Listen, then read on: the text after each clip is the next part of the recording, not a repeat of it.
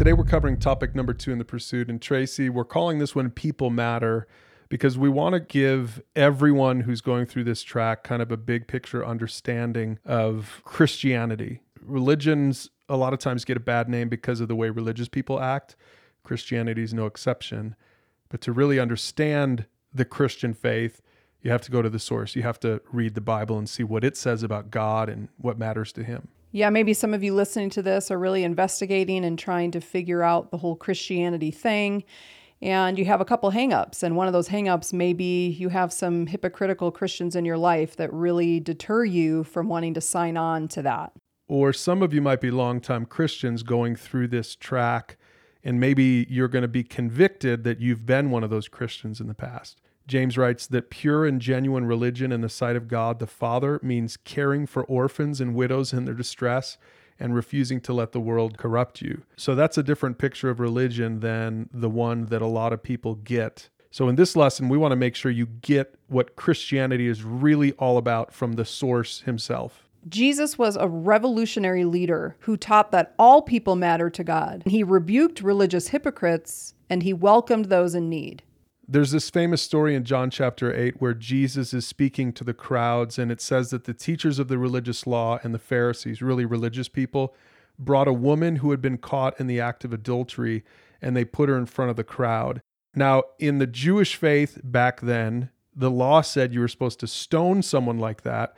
And so the religious leaders were trying to trap Jesus to get him to either break the law and show compassion on this woman or to uphold the law and then he looks like the bad guy. Jesus was too smart for the Pharisees. He knew exactly what they were trying to do. So here's what Jesus did He knelt down and he started writing in the dust.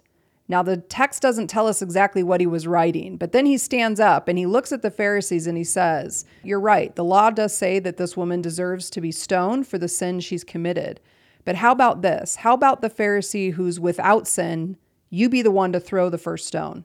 And one by one, starting with the oldest, the Pharisees and religious leaders walked away.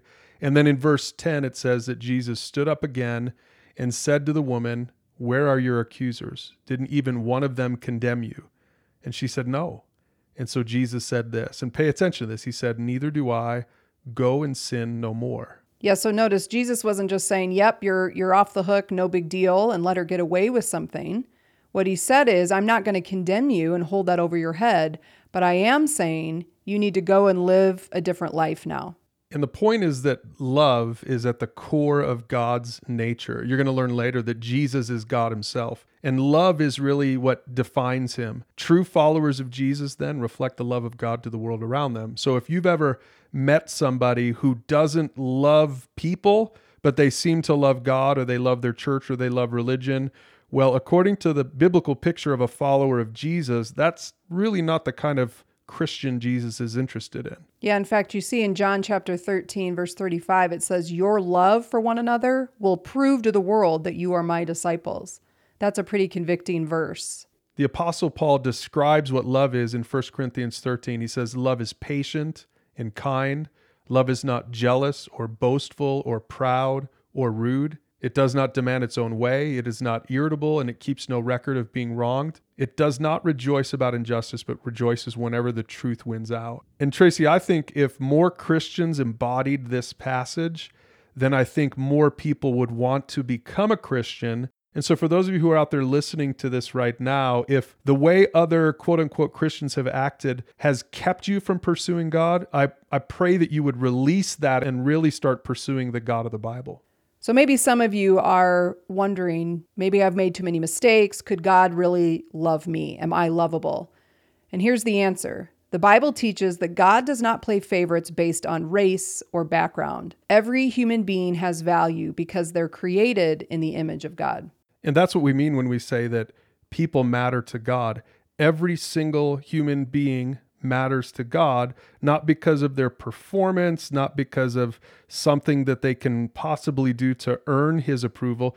Everyone matters to God, no matter who you are, where you're from, because you were created in the image of God. Genesis 1 says that. It says, So God created human beings in his own image. In the image of God, he created them, male and female. He created them. So God cares about everyone, and that includes you, no matter who you are. If you're someone who feels like you are too far out of reach, that there's no way God would be interested in someone like you, well, I hope that you'll realize as you continue on through this track that that's not true.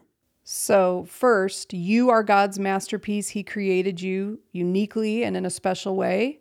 And then we also need to remember that everybody else is a unique creation of God's, and we need to treat each other with love and respect. So don't write off Christianity before you see what the Bible has to say about it.